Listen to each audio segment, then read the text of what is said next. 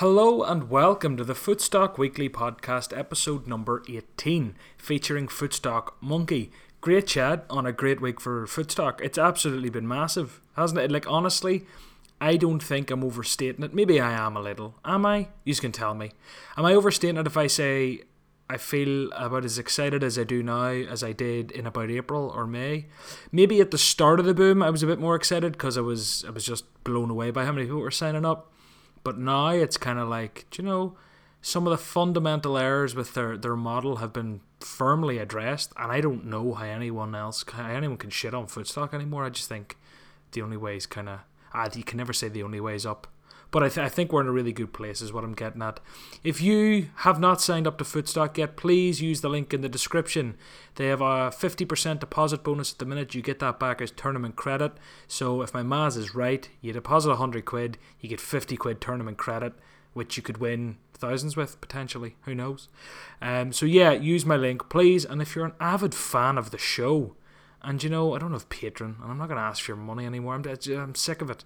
If you enjoy the content, and someone has to sign up, you could always take the hit and forfeit your, your free tournament credit and give them Big Johnny's link. Do you know, you could do that. But again, that's probably being cheeky. That's asking too much.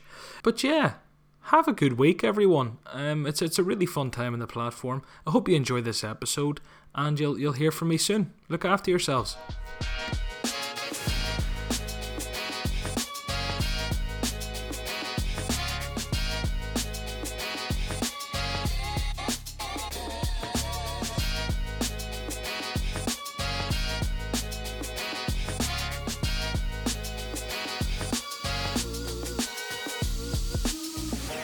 So now I'm joined by FS Monkey, aka David. David, how are you?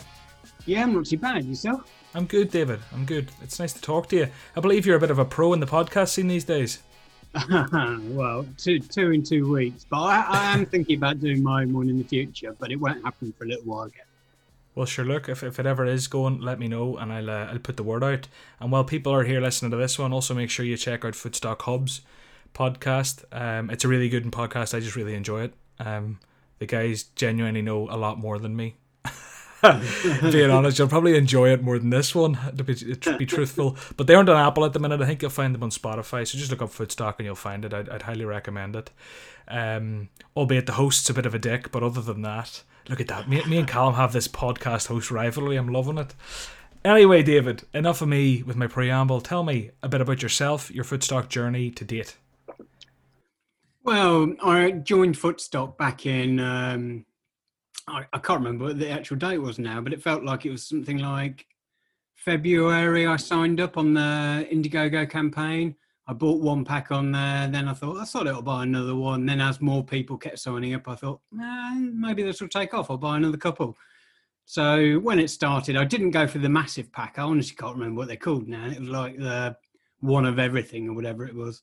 I didn't go for that one. That was about a grand, I think, but uh, I wasn't quite that rich. But um, yeah, I bought a few and then deposited a bit more when uh, the site launched, and you know, quickly got involved with it and really liked the product. But um, obviously, then I had to take a bit. Of, well, not obviously, but I have Crohn's disease, and um, it's been sort of up and down for the last sort of 10 years but it, the last sort of year in particular has been very bad and I'm actually waiting for an operation now, which this morning was confirmed for the 12th of October. So I will be in hospital from then for God knows how long at the moment. But um, so that curtailed it. Uh, I think that I played some tournaments early on, and then during the summer I had to stop playing because I wasn't very well at all. I was in and out of hospital, mm. and then I came. I kept on noticing the um, the footstock thread was sending through those uh, like football manager type um, virtual games and I was sort of paying a bit of attention to them. And then they launched virtuals fully, and I thought, oh, sorry, I might as well get back, you know, get involved a bit. But um, and then went from there really, and then mm. deposited a bit more and a bit more and a bit more, and um, yeah, that's where we are now. Yeah, well, good luck with the operation. I'm sure I speak for the whole community. Um, everyone will be yeah, there for a chat. Hopefully, you're not completely incapacitated and you have a bit of time for Footstock to, to entertain I probably you. won't for the first few days, but after that, hopefully, fingers crossed, I'll be back on. I'll only miss a few days. Yeah.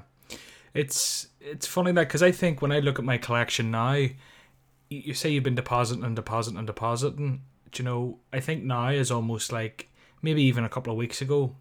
I think we've kind of bottomed. Um, there's probably some graphs someone's done about market cap or money in the market. I don't even know if you can do that because we don't know the number of cards or anything. It's not kind of like football index in that way, but I think it's kind of at a nice place right now where you know if you're coming in, you're getting a really fair price, but there's definitely scope for growth. And I think the email sent out by Footstock really, really proves that. Um, and just before we get into that email, I just want people at home to listen to, to be aware of. You can probably hear a digger in the background of my my audio. The fucking neighbor is a selfish bastard, and he's getting his tar- his drive tarmacked. But I mean, the show has to go on, and I can't move my whole setup, so you just have to deal with it. Um, but David, I think we'll get into this email they sent out this week, the Footstock newsletter. And as always, they, in my opinion, before we even get into it, I just want it to be known. I think they've knocked it out of the park. The transparency, the I don't know, everything about it just tickled my fancy. I don't think there's much I can really pick holes in it. Maybe some of the, the Debbie Downers in the crowd can, and if they can, fair play to you. Maybe you're one of them, David, but look, we'll get into it.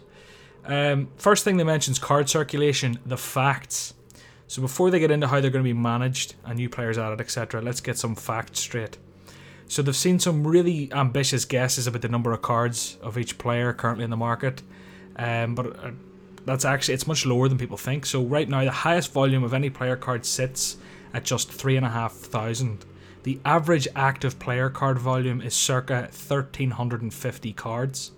Deal of the Day has been successful in removing over 6,500 cards from the market, most of which are higher value players, with users receiving almost 43 grand in contest credit. So, how they're going to manage it going forward? First off, what did you think of those numbers, David? Um, surprising. I think from what you said a few minutes ago, actually, that um, which sort of leads into this is, is the you, you think we've reached the bottom of the market, and therefore it's a good time for people to join. And what I'd say is, I think we've reached the bottom of the market because they released this email. I think that's definitely it may have gone a little bit lower. I don't think it would have gone much lower regardless. But I think because of this email, it basically you know everybody realizes that there's scarcity around the cards and therefore it's a good time to be signing up you know the card values are going to rise with regards to the the actual volume of the cards i was incredibly surprised the highest volume sits at three and a half thousand I, I if you'd given me a thousand guesses i wouldn't have got that close honestly i, I would have thought I, I thought maybe 10,000. There's got to be a player on there with 10,000. I know lots of people have sort of you know some chuff card where there's about 200 of them you know and just haven't bothered to get rid of them for whatever reason. Um, so three and a half thousand I, I was pleasantly surprised i'd say. I don't know how you feel about it. I was yeah. Yeah no i was massively pleasantly surprised. I think do you know i, I would have guessed in the way higher than three and a half thousand and that's the highest. Do you know? Imagine how many brunos there are Oh yeah, yeah. Less I mean, there's probably thousand. more Brunos than you think, but I think that people like TAA because I know Bruno came out later, but so many people were picking them up in packs in those epic packs. But uh, yeah, maybe you're right. Actually, maybe Bruno is one of the low ones. I, I'm I would say, guessing that sort of stuff. I think the higher one has to be a player that's kind of been on from the start and been churned out in packs from the start. Yeah, I think right. these 13. Well, obviously the average is pulled down by new players and the like, but I mean, Timo Werner's there could be less than a couple of hundred, less than 500. I don't, I don't actually know. Um, anyway, uh, yeah, pleasantly surprised by three and a half thousand. 1350 average is very promising because I mean, you know, at one stage during sort of peak boom Mar- uh, about May, there were 1350 ish people. There were about a thousand people entered in certain tournaments. So when I think of active users and things, it's kind of showing me that you know if their marketing works, the whole Cami bit, the 100k free roll, they you know if everything's working. I mean, realistically, I don't know. I think I don't know if they actually get into the target card volume here, but I don't know if they give figures on that. I don't think they do in this email, but um, it'll be very interesting to see what the average card per user per player almost is. Do you know if there's five thousand active users? What will that target card volume be? Will it be 5,000 cards? Will it be 10,000 so everyone can have two? Will it be 2,500 so half the people can have them? I think it'll be very interesting to see how they play that because that, that scarcity aspect is what will add to the premium of the player. And it's on Footstock now how how scarce I keep saying scarcity. It's scarcity, isn't it? We talked about this before we recorded. Fuck's sake. anyway, you fucking know what I'm saying. It'd be interesting because it's, it's completely in their hands. You, you know? Um, it's completely in their fucking hands. And I don't know, do they want them to. I'm going. I'm really going off on one here, David. I'm, I'm sorry. I'm barely letting you speak, but I just it's just such a, a rabbit hole. Like, do they want it so that the player the card prices rise so everyone's come in and buy cards now, or do they want it so that the barrier to entry never gets too high, so they don't want it to, to be too scarce? Like, how do they play this? Um, it's a um, difficult one, isn't it? And I, I guess if you ask, you know, maybe 10 or 20 different users, they'll probably give different answers as well. Because I know some people are interested in, you know, primarily in tournaments, and therefore their their interest is more with keeping the card you know the card price is lower so more people will come in and enter tournaments. Other people have big portfolios and they're looking for capital appreciation. So you know and and there'll be a variety of people in between that are doing a mix of both. So yeah i completely agree. It'll be interesting. I would have a little i would have a few concerns about them releasing the target volumes for players because you know if you're first to see that email or first to find out what the target volumes are for certain players, you'd go and buy those up if the target volumes are a lot lower, just because as more people join, if they don't increase the the target volumes incrementally with the not incrementally, you know, along with the, the, the number of users that are signing up, then the, there will be increased scarcity of the cards, and therefore the prices of the cards could get to ridiculous levels, which would be therefore be a barrier to entry for new people joining. So, mm. have you have you seen Sorare? Have you tried it? It's funny. Uh, I was I, I, had signed up a while ago, and then I had another look last week and spoke to a couple of the guys on Slack about it, and I, I, I was just shocked by some of the prices, some of the cards, like the unique cards of players I'd never heard of in my life, and were like, you know, 30 years old in the Mexican league were going for three grand. It's it's insane. Yeah. Um, like I can't get my head around it. Yeah, it just I find it very very interesting. I really do, and it shows the potential because there are people there that would play this way. Um, I've recently I only got into Sorare last week, and I've only got a few hundred quid in it. I'm kind of playing around with it, but I find it really interesting. Um, like those unique cards that are like one of one I mean, there's an Andres Iniesta. He's six hours left on the auction. He's at three hundred and twelve quid. Um, I mean, he's thirty five. Do you know? There's there's players here who like the Mbappe the other day went for thousands. It's like, it's, it's a it's a funny one because I don't know how I've, I've kind of touched this. Right, I just it'd be interested to see how Footstock go that way. Like, they could make it very Sorare where it it really does have a premium, or they could go a different way where every it's much more accessible, but there's limits. Ah, fuck. Look, I think this is something I could sit and speculate and do my own head in about all day, but I think we just have to wait and see what they do. Yeah, it is a bit of a head fuck trying to sort it of is. get your head around that. Plus, there's so I can't remember who it was. Maybe it was you that posted on uh, Twitter the other day about which of these platforms do you yeah. use? You know, the name the three, and at the moment, you know, I, I think I'm sort of on all of them to a varying degree, but I really only contrast, con, um, concentrate at the moment on Footstock and a little bit on Football Index.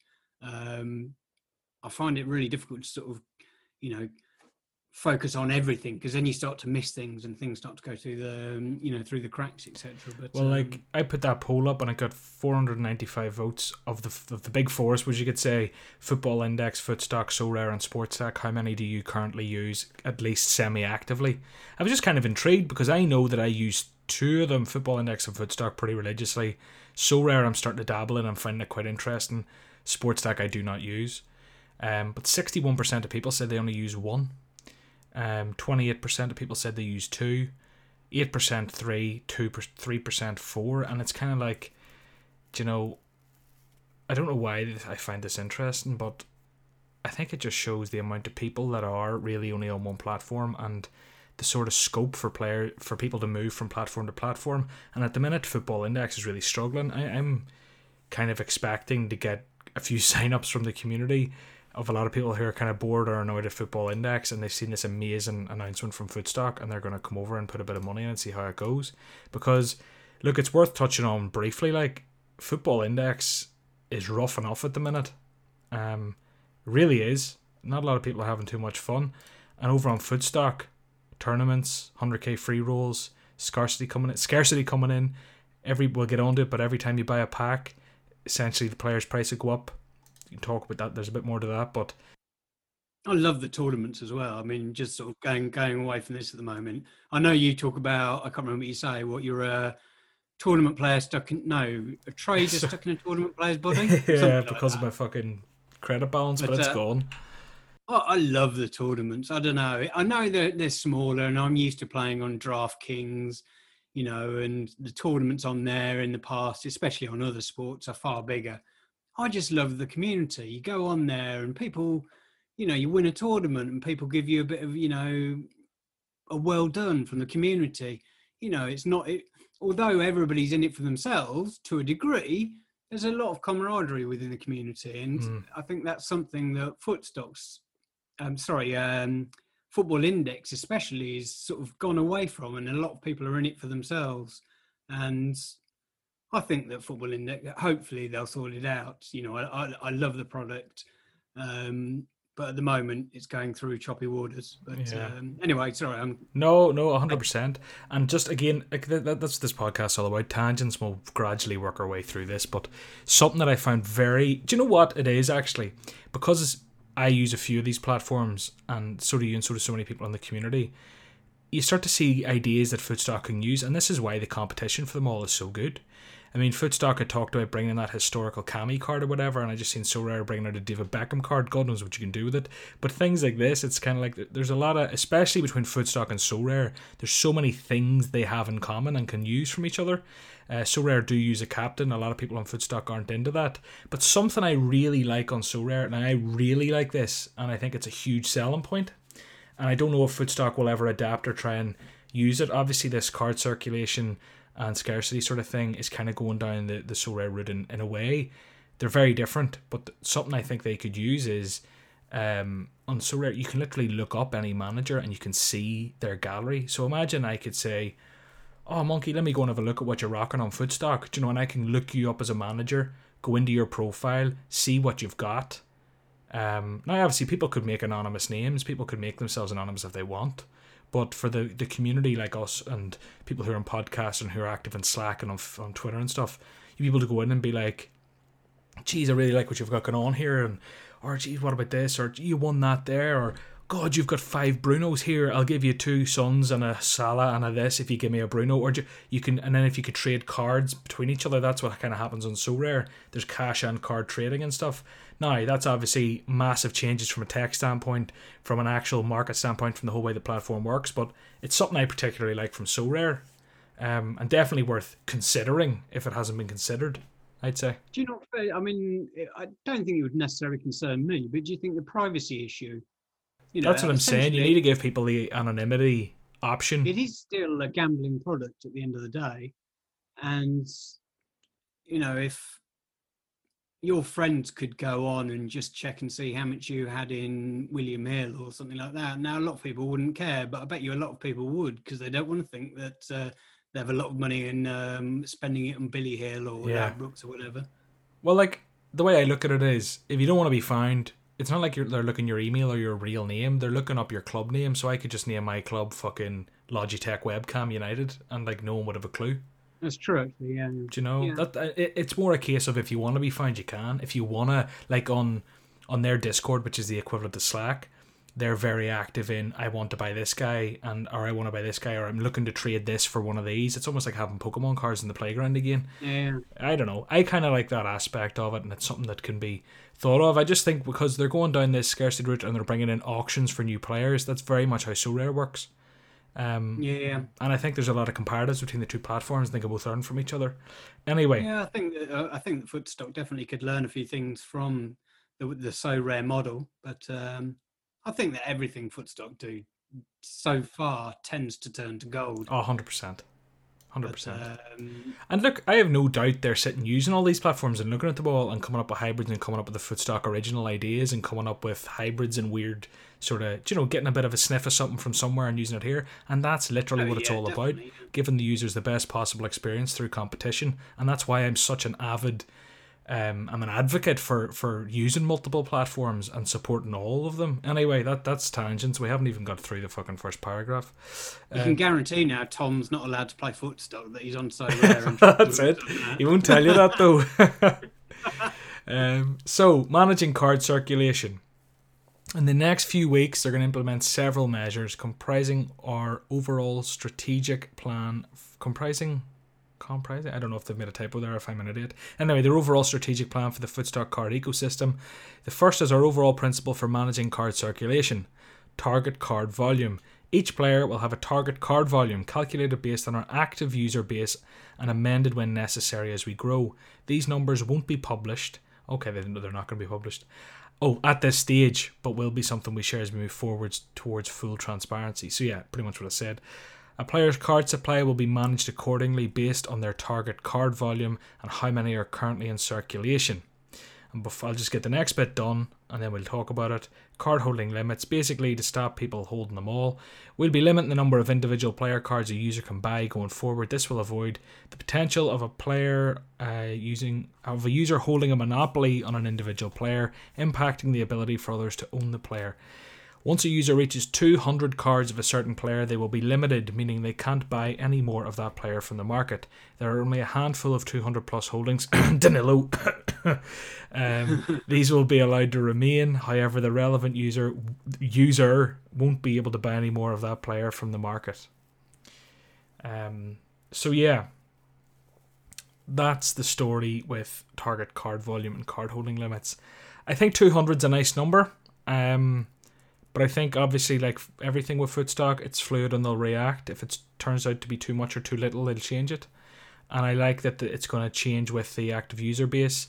That's kind of saying that it's never going to go full Sorare where you only have a hundred and something cards a year, and that's it. No matter what joins, Do you know, this could be a bit more fluid, and that that kind of gives them the out that if the barrier to entry gets too high, you know, they they can just stick more in the market. What, what do you think on that?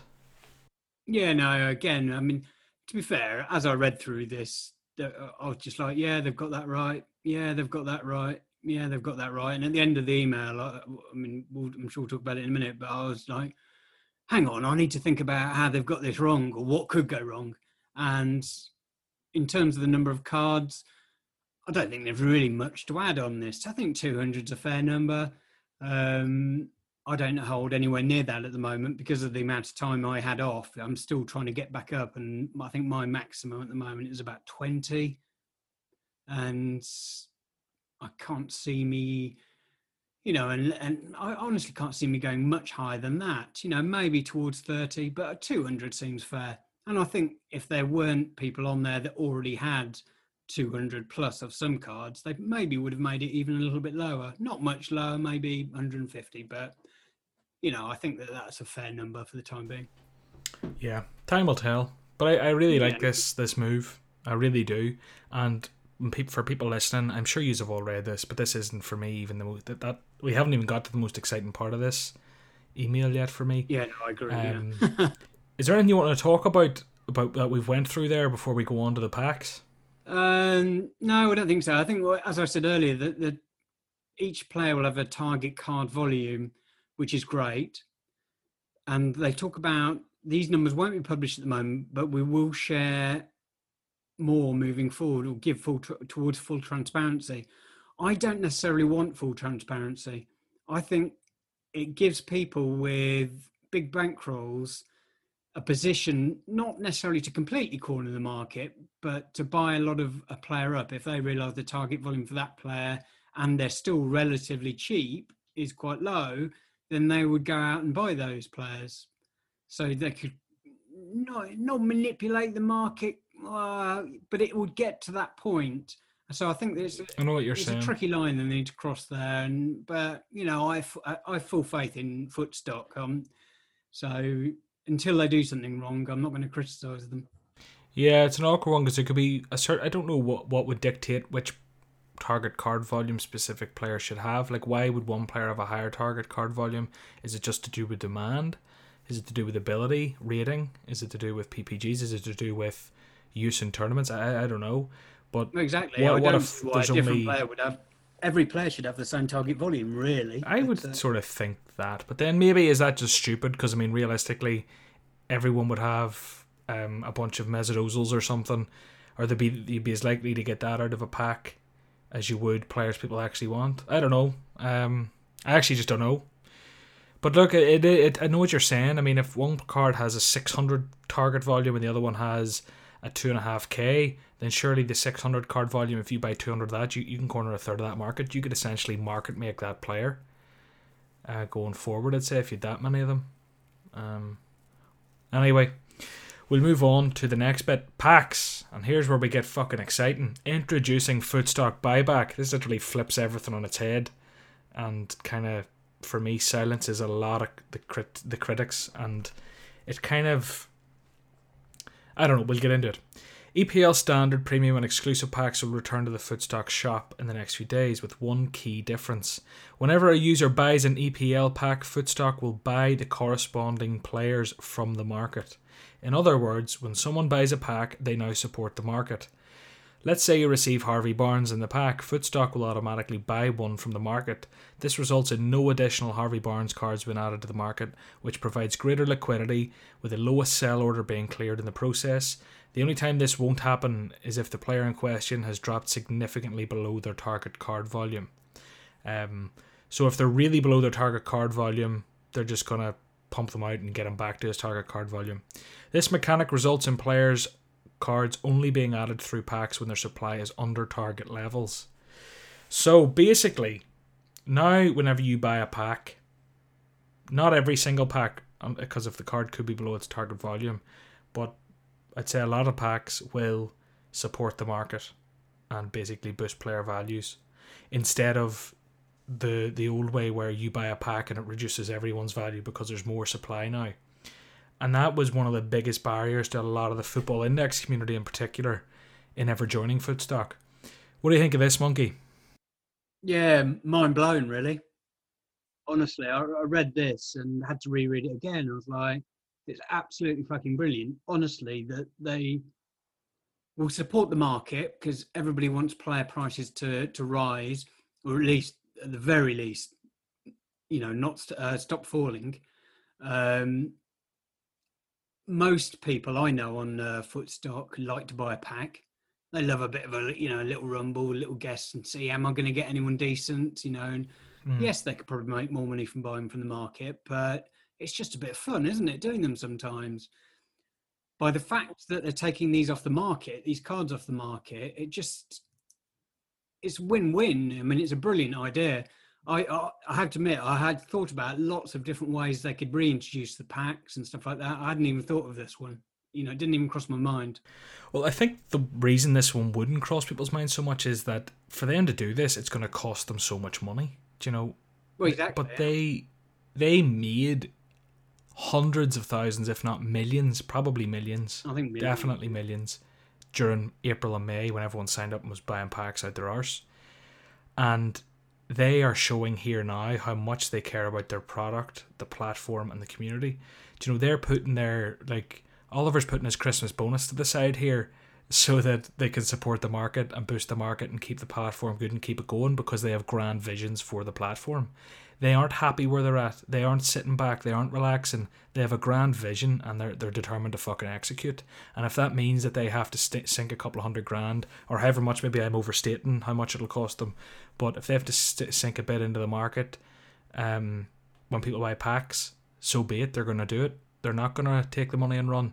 And I think it's a very very positive move. I don't think it can be understated how positive that is. Really. It's probably the most positive thing since I've signed up to Footstock. My, I guess my, my only concern with this when I read it or when I thought about it afterwards was the fact that it Footstock's main income stream at the moment is the packs. You know, that, that's pretty much it. I'm assuming they make a, a, very, very small amount of their income comes from uh, virtual rake, um, from the virtual battles. Um, but primarily, or 99.9% of the revenue will be from packs.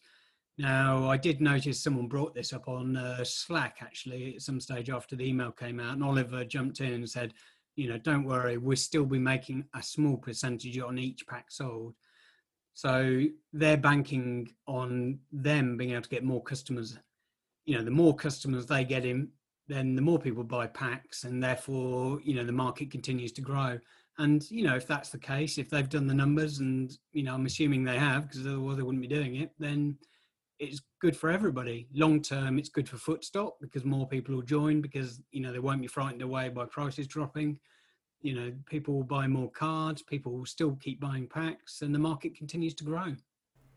And don't forget, they have a new way of getting money now, and it's going to be player auctions. Come on to in a minute, yeah.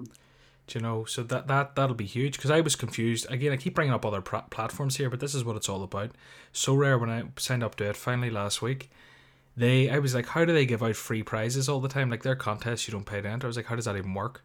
Like where they get money? And all their players are auctioned, so there's just a constant stream of money coming in all day, every day, because they have auctions every three minutes or something. And do you know, like these player auctions are going to be massive. Imagine whenever Sancho, if Sancho was ever added to the platform, and if they're going to stick a hundred of them out there, that could be tens of thousands thrown into their bank account. Do you know? Um, but we'll get on to that.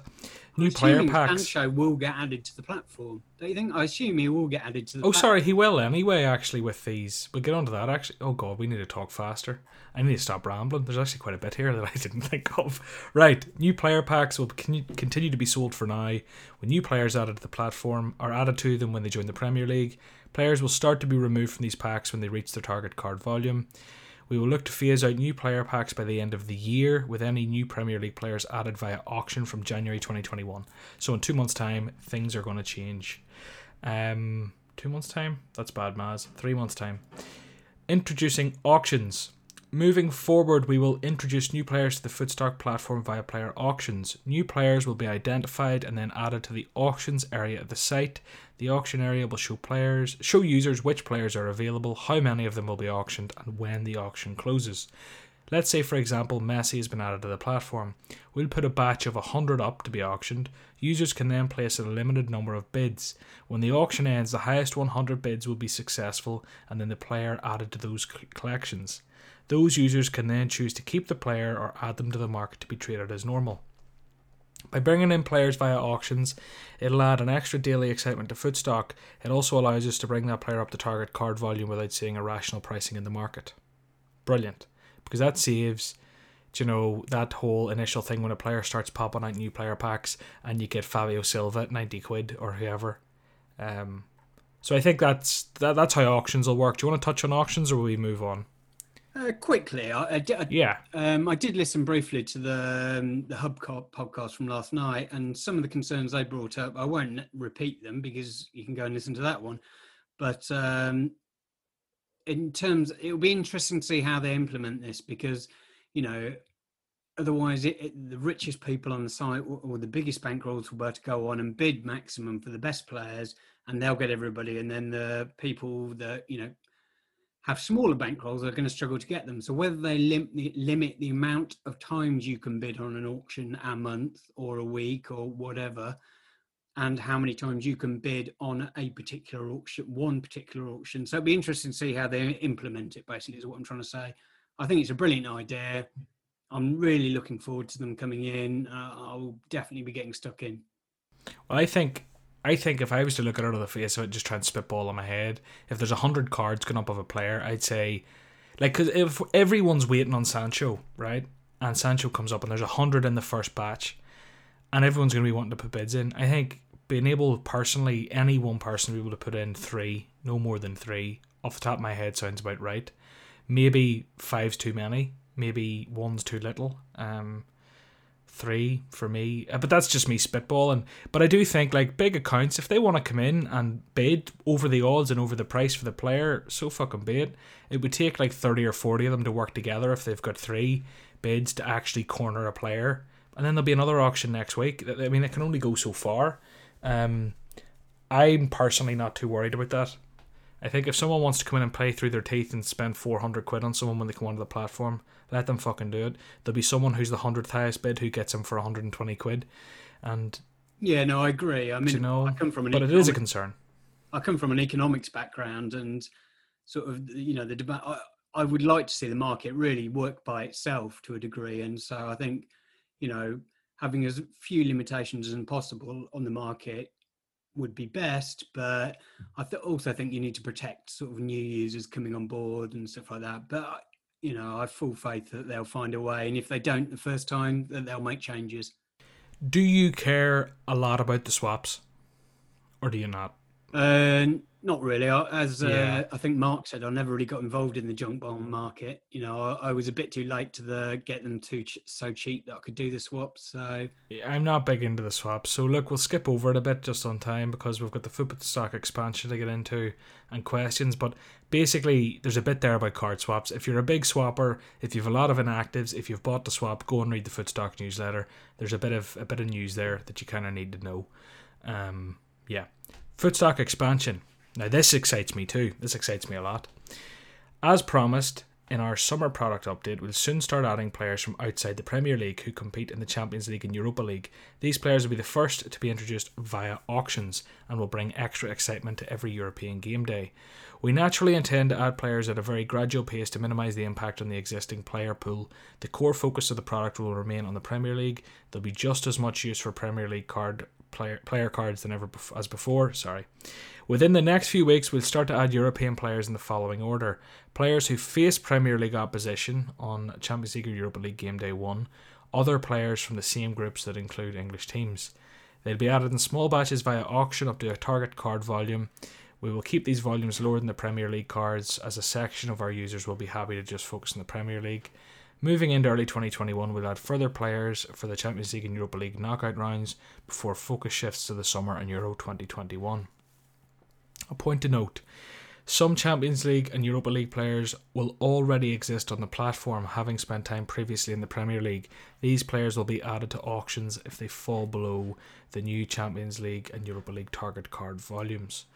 So we'll talk about that. The last thing in the newsletter is the October Monster upgraded. Go and have a look at it. They're basically boosting it a bit. It's brilliant. Um, there's a lot of prizes to be won, so definitely check that out. But let's talk about the Footstock expansion and take some questions.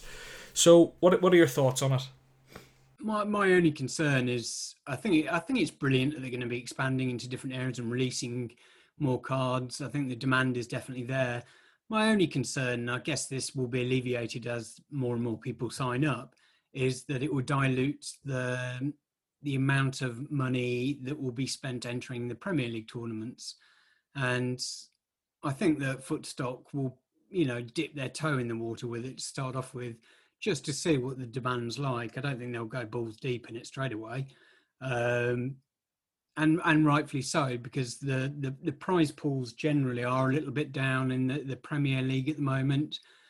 Um, I'm not too worried about that right now, but if it was still like that in January, I would you know I'd be a little bit oh come on come on people you know sign up get these tournaments entered, but um, so it'll be interesting to see how it goes from that point of view. But yeah, I'm really excited to see some of these cards come on board. I probably won't be spending huge amounts of money on it in the short term. Um, although I say that, and then I'll probably end up, you know, buying the old player so I can enter some of the tournaments. But you know, that's how it goes. Yeah, I'll um, I'll definitely get involved. I'd say I think it would excite me quite a lot being able to pick up. Uh, in particular, what I'd probably be looking at more than actually buying the elite European players for European tournaments. I'm looking forward to having elite European teams' youth talent on the platform. So let's say I don't even think Lyon are in the Champions League this year. They must be in the Europa League, or did they miss out in Europe? Um. Anyway, let's say. Let me see. I'm trying to Google it. Fuck it. Let's say Lyon are in the Europa League. I actually can't remember what they're in if they're in any. Imagine being able to pick up Cherki because he's in that team. Yeah, you that- know- that's exciting. Yeah. That type of stuff excites me more so than being able to grab Lionel Messi. To be honest with you. Yeah, Um, because Lionel's at the end of his career, isn't he? And yeah. So I noticed actually, if we quickly go to one of the questions that was just asked, the last question from Noli, um, who's one of the moderators on the blog, he asked, um, "How much would you pay for a Lionel Messi card at, at auction?" Well, that's a nice transition actually into the questions. And I Um, did think about that, you know, for a few seconds when I saw it, and I thought, well, I probably wouldn't pay that much. No. You've got Like- maybe a year, maybe two years. Maybe he comes to the Premier League and you get a year, full year of Premier League as well. But I mean, legit, legitimately, on like if he's only going to be useful for Champions League tournaments, I mean, fiver, tenner. yeah, Is that maybe more than that just to have a Messi. But not a Maybe, lot. I'm not but I talking mean, hundred. Definitely not. he that. won't even maybe be in- twenty in- quid. He won't even be in Euro twenty one, and he's old. Well, exactly. You Yeah. Me, okay, fiver's a bit little, but between ten and twenty quid, maybe yeah, that's, okay. That's if you're looking, yeah. if you're asking for thirty or forty quid for a Messi, you can go fuck off. Do you know? And people would. Um, I'd be, I'd pay, I'd pay more for. Honestly, controversial opinion time. Here it comes. I would pay more for a Cherki than I would for a Messi. Yeah. Maybe it's not that controversial, but Uh, probably not. No, because you, you've got the whole career, haven't you? I mean, look, what Yeah. about um, Jude Bellingham? yeah. Oh, jeez, Bell- Bellingham's price, by the way, over on Football Index What is it? I Obscene. haven't looked at him on there recently. is spread because no one's basically putting any new bids on him, so it's old bids, but no one's biting on them. So I'm actually picking some up at his um, current spread that you can bid. So his spread is from 471 to 302. But that 302 is just an old bid. Um, at the minute, you can only bid as low as 431, but I still think that's obscene. I mean, I'm, I'm absolutely blown away by the game time he's getting over there, but that's for another day. Um, yeah. What would you pay for the Messi card? Yeah, up to up to twenty quid is is where I'm thinking right now. Um, it'll be interesting to see which ones they launch with. I guess it. I, when's the European um, Champions League draw? That's today, isn't it? Is it today? I'm pretty sure it's today. Yeah, Yeah, I'll have a look at that actually. Be interesting because we'll be able to know who's coming onto the platform soon. because they've said that they're going to target players who are in in um, British teams groups primarily. Yeah, the Champions League draw is happening as we speak. It's right now. Yeah, yeah. It's actually like it started at four oh one apparently, and it's four ten. Yeah, so it'll be interesting to see anyway, and I'll have a look, little look afterwards and see who's got who. You know, imagine if um, Borussia Dortmund, for instance, get in a group with Liverpool, Fuck me. like that, then it's likely Jadon Sancho will be one of the first people to come onto the market. Now, his price I find far more interesting than Lionel Messi's. Yeah, What's I don't know what's a fair price for him. yeah? Is he going to 120 go to quid? United next year? Is he going to go before next year? We don't. You know, nobody knows. It's, I think because of the hype and because of the the scarcity and because of all that, I legitimately see him going for 150 quid, 200 quid, or something stupid. But Hey. will he actually be better from a tournament standpoint, a footstock standpoint, than Kevin De Bruyne or someone? I don't think so. Well, definitely not right now because you, you're only. He's not, but people will bring that football index bias over, and they bring the, the like the reason he's so expensive. There, people need to realize isn't just his PB potential; it's the amount of media the fucker wins and can win over his career. Yes, he's an elite player. Yes, he's outstanding, but there's really good fucking goal scorers in the Premier League right now, going for sub twenty quid, sub forty quid. Now I know he, he's a dribbler. He'll beat men. He, he'll probably he'll suit the footstock matrix hands hands down, but will he be worth more than a Kevin De Bruyne? Maybe for the differential due to the scarcity, etc. But yeah, I just I just think there'll be he will be overpriced whatever happens. For me, he will actually be overpriced. Yeah. It's almost of course, he- guaranteed. He's likely to be in the England squad as well for next year's uh, Euros, so he'll be useful in that as well. And I think it's only a matter of time before he either goes to, you know, Manchester United, City, or something like that. The only other places he would go, surely, are Real Madrid and Barcelona. Yeah, I mean he's a Manchester kid, isn't he? Well, I think he's from London, but he grew up in Manchester at this Man City Academy. Yeah. Maybe he grew up in Manchester altogether. Anyway, um, yeah, I think United are favourites, but God knows where he could go. What makes Footstock more appealing than DraftKings, says FS Baz? Is there anything Footstock can learn from DraftKings or other products? We've kind of actually discussed what they can learn from other products quite a bit, but on the DraftKings stuff, Draft DraftKings is a massive behemoth now. I mean, it covers pretty much every sport, and some of the stuff that you know they are slow to change, whereas Footstock are very quick to sort of react to the market and to ideas. I think that the, only thing from from my point of view that DraftKings currently has over Footstock is the huge user base, and therefore the bigger prizes. And even that, they're not that much bigger. You know, the monthly monster that we've got at the end of October is 10 grand. I would be surprised if that doesn't get to 15, 20 grand like the virtual one earlier in um, in August. And you know that's the size of the, the weekly competitions on DraftKings. So you know it's not that far behind. I, I haven't quite stopped playing on DraftKings, but my you know 90% of my time now is spent looking at footstock than DraftKings. I think I've learned a lot from playing on DraftKings in terms of how to build lineups and you know different strategies that we could spend a you know an hour talking about.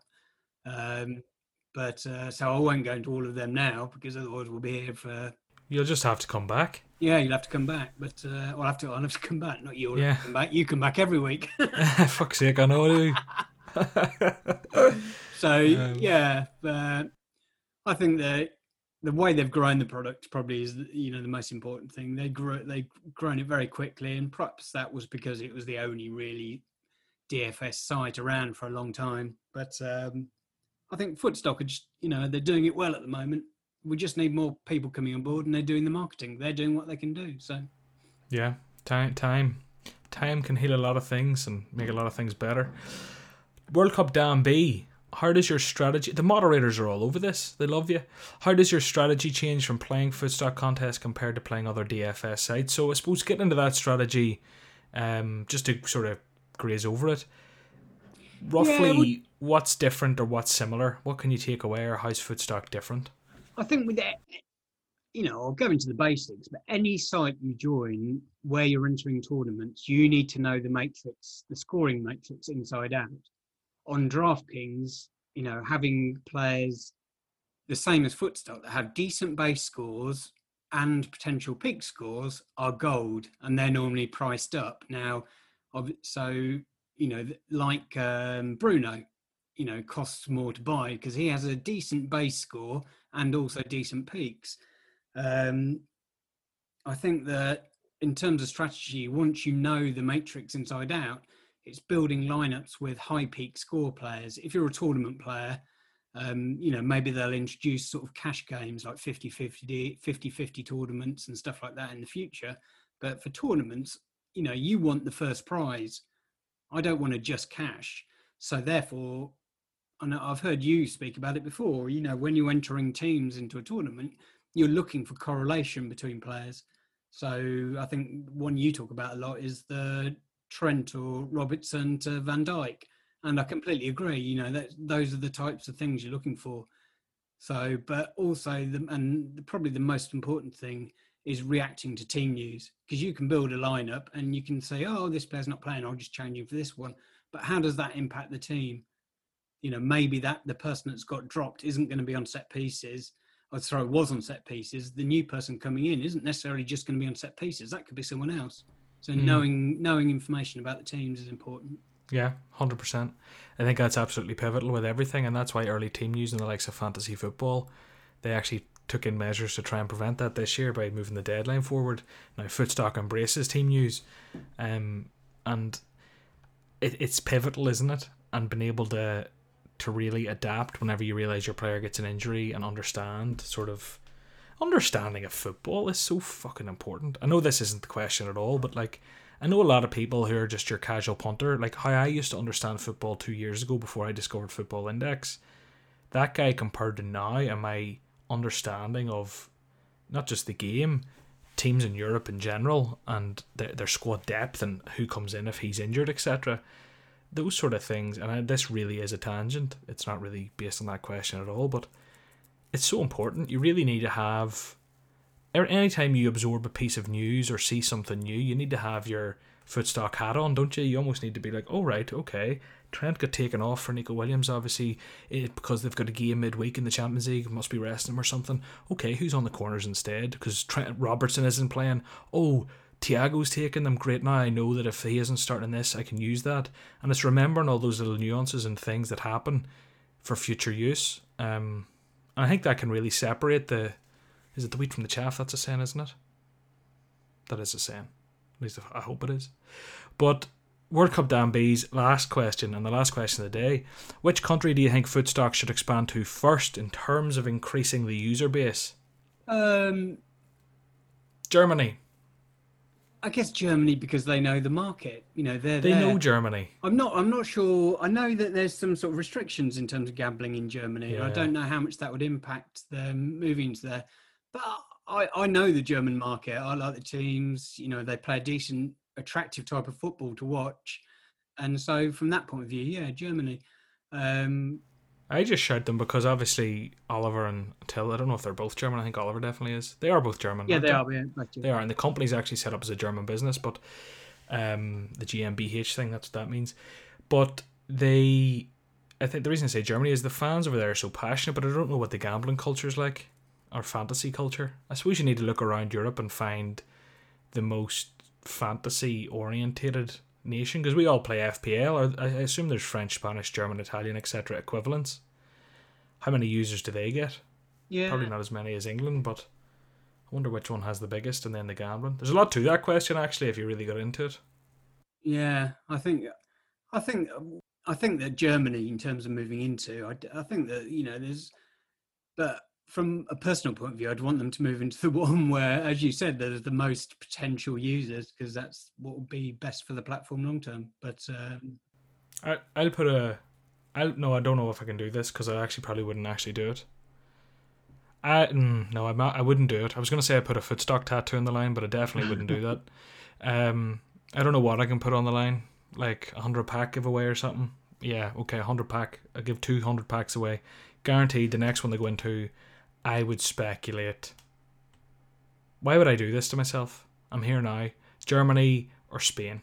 That they're the places everyone football index is linked to them for a reason. There must have been thought thought put into this. I'd say they go into one of them, yeah, no, I completely agree. but maybe I'm wrong. We see they'll go into fucking Iceland or something. John John here's down two hundred quid.